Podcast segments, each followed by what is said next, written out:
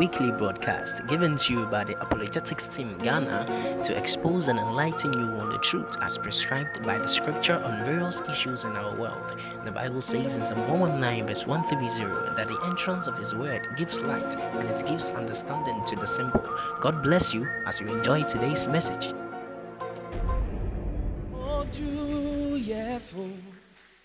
kese na ben onye tiri mọbụr Jesus.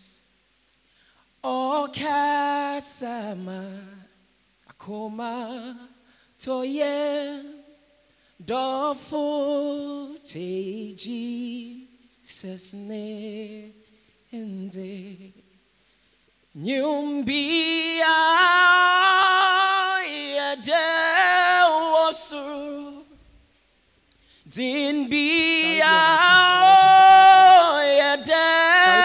dewasi Let's worship for five minutes. It is not about. Pensa. It is not about Oh, Daniel. It's not about you. It's not about me. It should be about Christ. Let's give honour to whom honour is due. I want us to worship for five minutes. Just five minutes. Somebody free yourself. Free yourself. This is about him.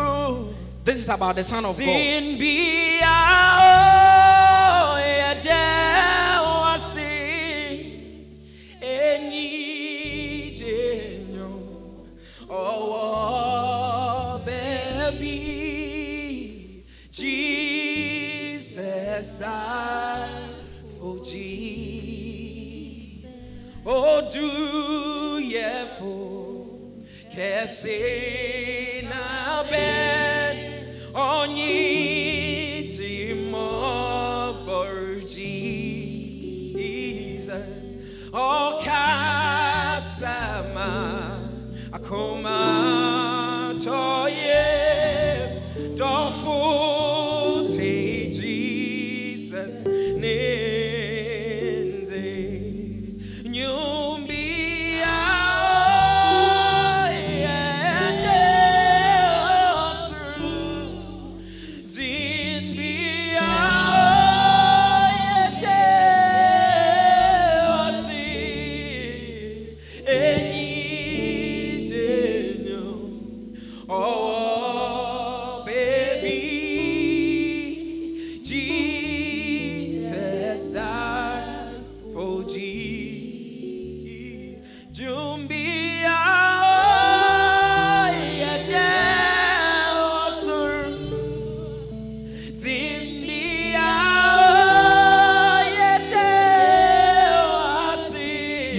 take one minute to pray that Father, this is the hour, this is the time. That communicates to me that which I have never heard before. That open my eyes, open my eyes that I may see, open my eyes that I may see. For Paul prayed and he said, Wherefore I also, after I heard of your faith in the Lord Jesus and love to all things, cease not to give thanks for you, making mention of you in my prayer, that the God of our Lord Jesus Christ may give unto you the spirit of wisdom, the spirit of wisdom and revelation, the spirit of wisdom and revelation. Beloved, you can't see Jesus but by revelation. You can't know Jesus but by revelation. It is not by the multitude of books. It is not by multitude of prayer. It is by revelation. You want to pray that oh God, right here, right now, under the sound of my voice, whoever is under the sound of my voice, you want to pray that Lord, open my eyes, open my eyes.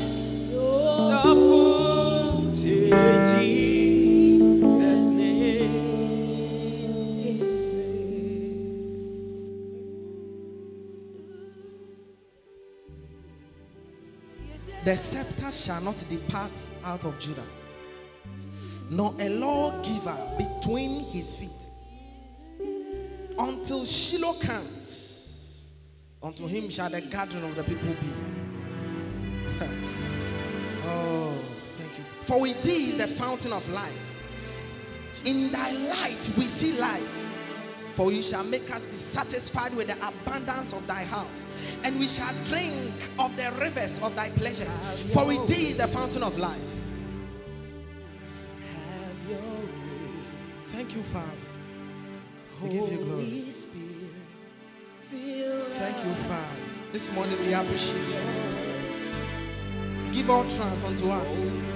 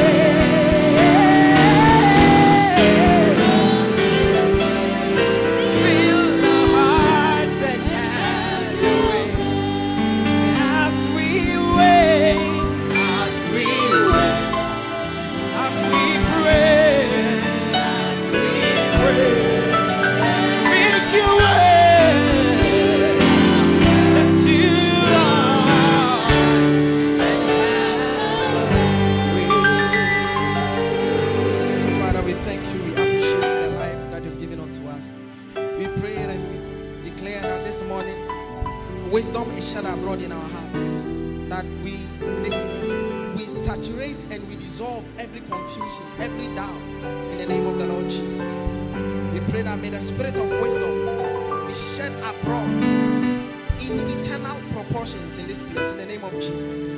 That in the end, only Christ shall be known and only Christ shall be communicated. In the name of the Lord Jesus, I will pray. with thanksgiving. Amen. Hallelujah. Let's open our Bibles to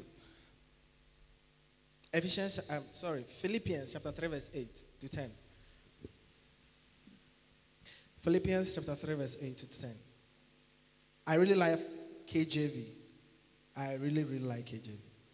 So you'd want to bear with me. Philippians 3, verse 8 to 10.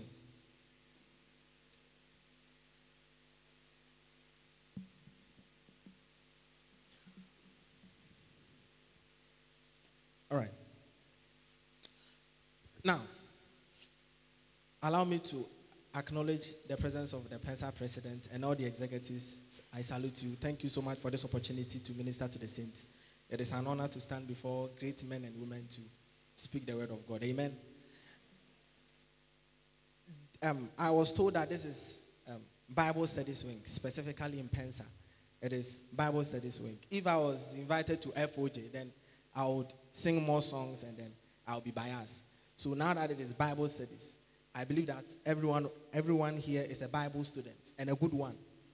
And so um, when we begin to quote scriptures or we begin to read from the Bible, I would expect that we deal with every matter of the scripture. For example, this is a, um, Philippians, I keep mentioning Ephesians. This is Philippians chapter 3, verse 8. Now, Paul says something very simple. Yea, doubtless, and I count all things, say all things. I count all things but loss for the excellency of the knowledge of Christ Jesus, my Lord. Semicolon. For whom I have suffered the loss of all things. How many times has he mentioned loss? Twice. Okay.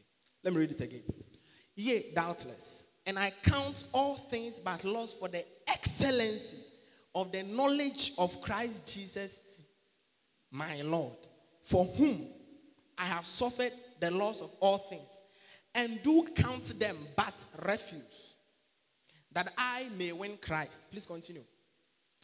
And be found in him, not having my own righteousness, which is of the law, but that which is through the faith of Christ, the righteousness of God by faith. Amen. This is written by Apostle Paul. Apostle Paul of Tarsus, we know him, the one who wrote two thirds of the Bible. And he begins to talk about, in verse 8, he started to talk about the fact that he, when he came to Christ, he had to leave certain things. He had to um, count certain things loss. The word there dung is actually refuse, cow dung. The the um, you know cow cow dung. That's what he counted.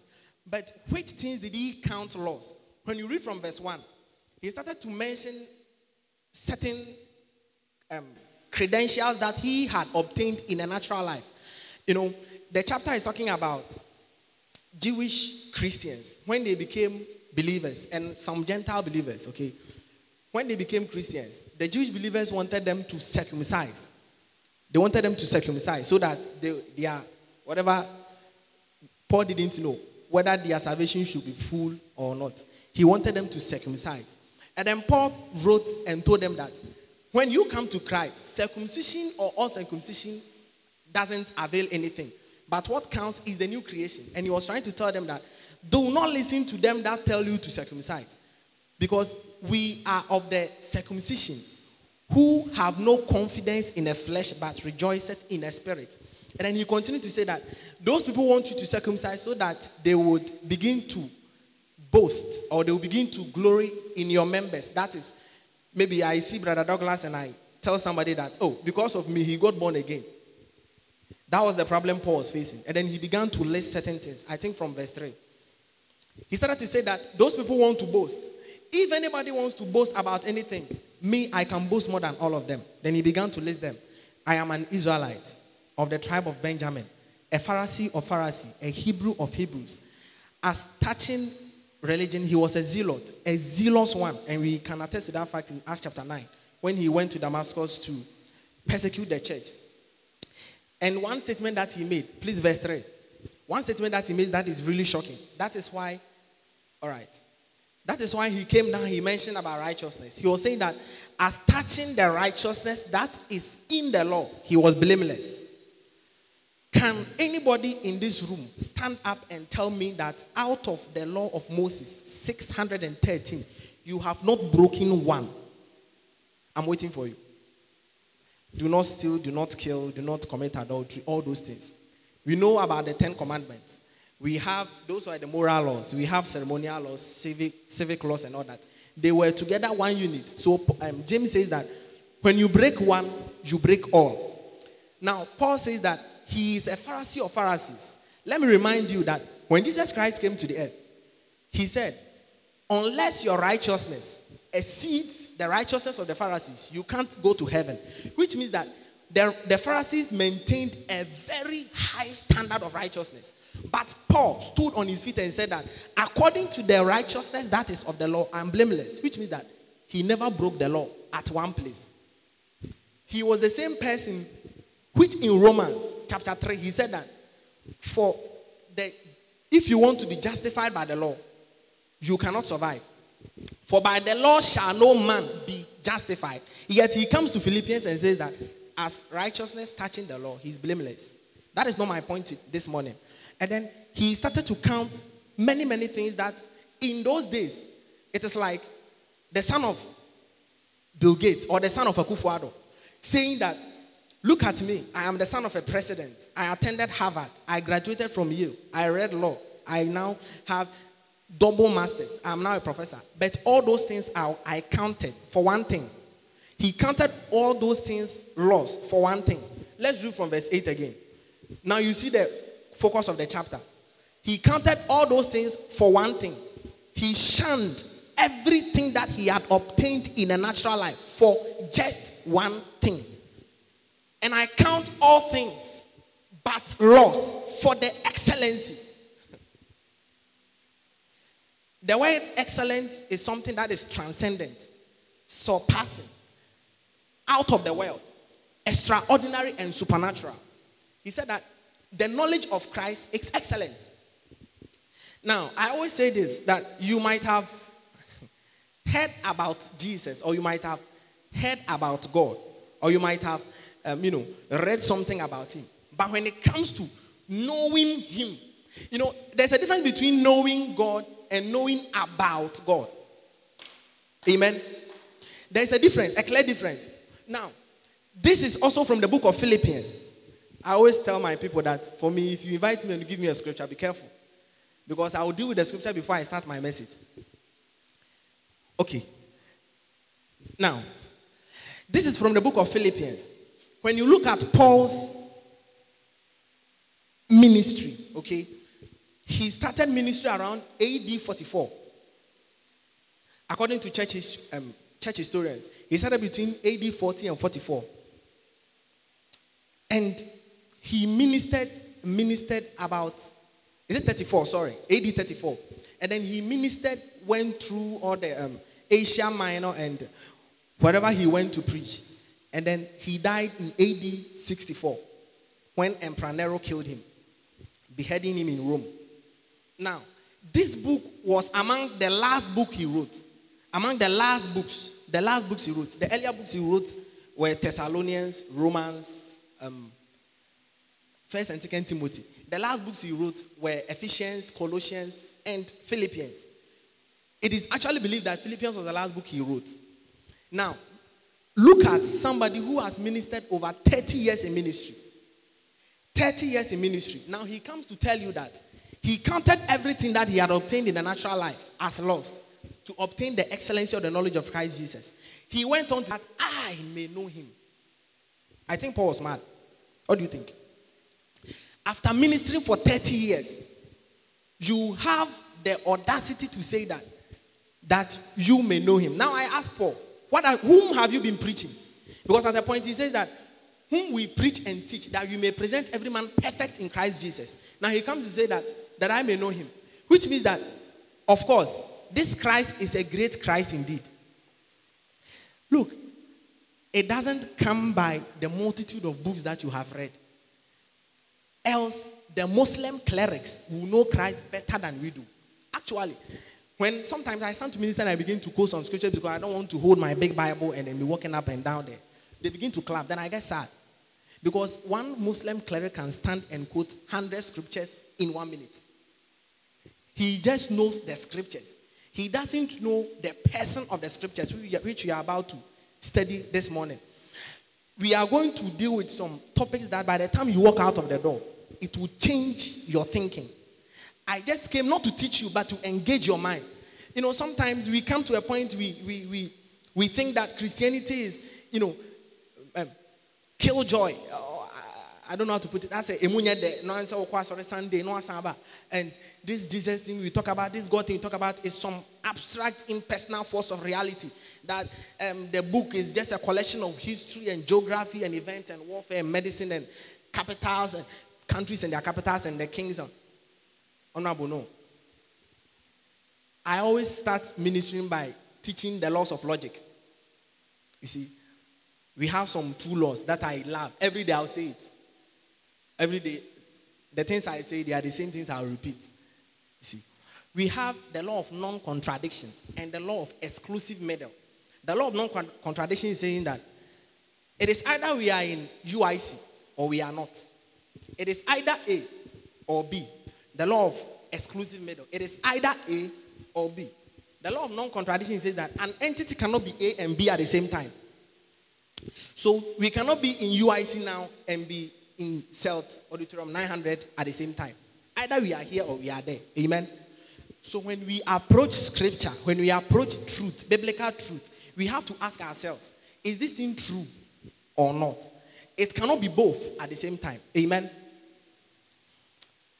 Now, so I have told you that this knowledge of Christ is excellent. John chapter 17, verse 3. Simple statement. Now, Jesus Christ stands at the end of his ministry and he begins to talk about something. How many of us believe we have eternal life here? Please shoot up your hand. If you know in yourself you have eternal life, shoot up your hand. If you know that you know that you know you have eternal life, please shoot up your hand. Thank you. God bless you. If you are here and you doubt, this is no shame. I'm come to correct your thinking right now. If you are here and you doubt that you have eternal life, please, let's read. And this is life eternal. This is, he's come to explain what eternal life is. And this is life eternal, that they may know. Now, let me explain this one. In Ephesians chapter 3, verse 13 and 14, Paul says that, that and to know the love of Christ, which passeth knowledge, and to know the love of Christ, which passeth knowledge. Literally, it will sound nonsensical in our ears because how can you know something that passes knowledge? It's like I come here and I tell you that I am a married bachelor. I am a married bachelor. You see, and to know the love of Christ, and to know the love of Christ, which passeth knowledge. When you read it in English, it is deceptive. That is why sometimes some of the preachers will go back to the Greek. Not because they want to show they are scholarly, but because English is a weak language. It's weak. One word in Greek can mean seven sentences in, in the English language. We will see, we will discover for ourselves. Now, two words stand for knowledge in the Bible. One is gnosis, G N O S I S. That is sense knowledge, knowledge that comes by the senses or that which we call science. What we call science, that is the first knowledge that we know. But there is another kind of gnosis that has the prefix epi, which means epignosis. Epignosis is accurate, precise, intuitive knowledge that doesn't come by observation. So Jesus Christ said that the kingdom of God doesn't come with observation. We walk by faith, not by. He's talking about revealed knowledge. Knowledge that you don't acquire by observing the systems and the world. You know, that is why science can only discover God, but cannot refute God. Actually, when science try to refute, they end up supporting the evidence that is that points to the fact that God actually exists. So the universe is only trying to catch up. Science is only trying to catch up with God. So we have two knowledge. So Paul was actually saying that, and to have a revealed inward experiential knowledge of the life of the love of Christ that cannot be contained by reading books. Amen. So let's that is the same knowledge that he is using here. It is an intimate fellowship with the truth. You don't just have it in the head, but you have it right here in the heart. Amen. He says that, and this is life eternal, that they may know the only true God and Jesus Christ, whom thou hast sent. This is life eternal, that they may know. That they may what? So when you know Jesus, it means you have eternal life. It comes by the knowledge of Christ, which is excellent. Amen. Good. Now, we we have realized that it is the most important matter in the whole universe. It is that which matters, and is that which God seeks to obtain. I don't want to go ahead of myself because my time is very limited. But in the beginning of time, I always say that I love the book of Ephesians for one reason. Whenever I mount a pulpit, if I don't quote from Ephesians, then it is not me. The reason is very simple. In the mind of God, Ephesians precedes Genesis. In the mind of God, Ephesians precedes Genesis. Ephesians chapter 1, verse 1 starts like this. Let me go to Genesis first. Genesis chapter 1, verse 1, we all know. In the beginning, God created the heavens and the earth. In the beginning, God created the heavens and the earth. You come to Ephesians chapter 1, verse 1, down to 4. Paul, an apostle of Jesus Christ, by the will of God, to the saints which are at Ephesus and to the faithful in Christ Jesus. Grace be to you and peace from God our Father and from the Lord Jesus Christ. Blessed be the God and Father of our Lord Jesus Christ, which has blessed us with all spiritual blessing in heavenly places in Christ.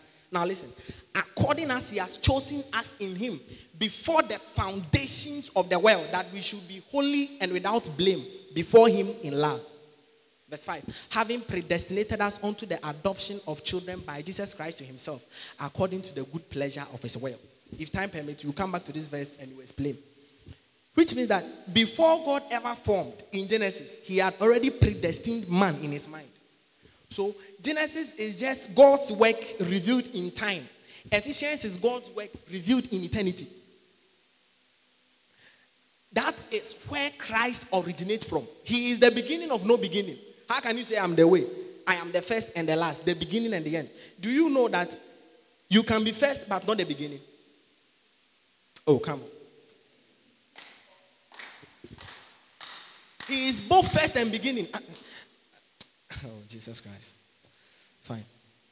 Now, it is important. Why are we even talking about Christ? If you are a very good church historian, or maybe you might have read something, you can realize that the greatest assault of hell, you know, hell is always moved to its center when you begin to talk about the Son of Man. Hell is moved and bent on distorting and changing Christ from who he really is to something different. You know, nothing is dangerous than something that is near the truth, but not the truth. Has God said you should not eat of every tree in the garden? You know how he brands it? Has God said you should not eat from every tree? He, he, he, he perverts the truth. That is Satan. The greatest assault on, on the church or on any doctrine, if you talk about faith, nobody has a problem with you. If you talk about God, you know, you have not said anything. I always say it. When you talk about, do you believe in God? I believe in God. You've not said anything. You have not done anything. Because if we enter the world and we call for everybody that believes in God, Christians, Muslims, Shintoists, um, Hindus, Muslims, every other religion, all those that believe in some form of deity will come. But the only distinguishing factor is Christ. Amen. So it is important. Now, um, let's do some church history shortly. we call something adoptionism. When the first century church started, around AD 35 36, that was the first heresy that entered the church. We call it adoptionism, which posits that Jesus Christ was a man like every one of us. That shouldn't be a mistake. But he was holy man, like 100% man and 0% God. The time he entered into godhood was when he resurrected.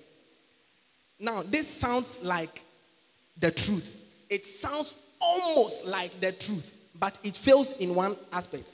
When Jesus Christ always en- um, encountered false doctrine, he said something.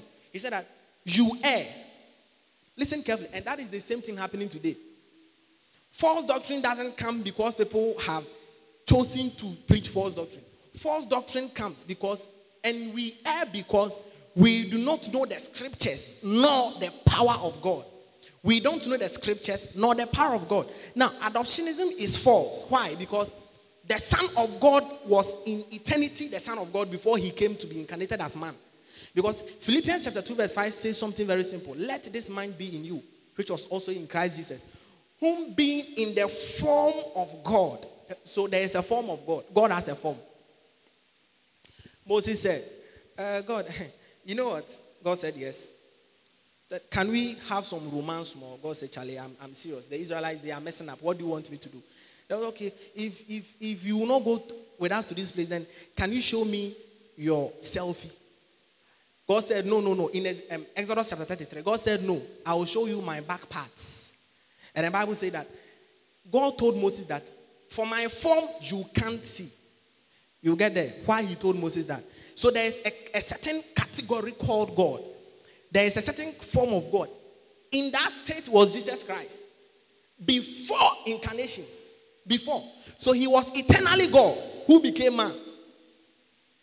That is the era of adoptionism. So it wasn't like Jesus Christ was like me, and then when he resurrected, he achieved the status of godhood. Like, so there's a bigger God and then there's a smaller God. Some kind of a henotheism. It is wrong. It is wrong. False. Before we end, you know who God is, and you even know his name. I know some of us think God's name is Jehovah. God's, eh, God's name is not Jehovah. Oh. I'm telling you. It is not. God bless you for listening to this message. We hope you are blessed and equipped as you have been exposed to the light in the Word of God. For sponsorship and other expositions, please call this line 0547 810 722. You can also email us on apollotv.w at gmail.com. Like our Facebook page on Apollo TV or follow us on Twitter, Apollo TV. You can also subscribe to our YouTube channel, Apollo TV. God bless you and stay connected to the light.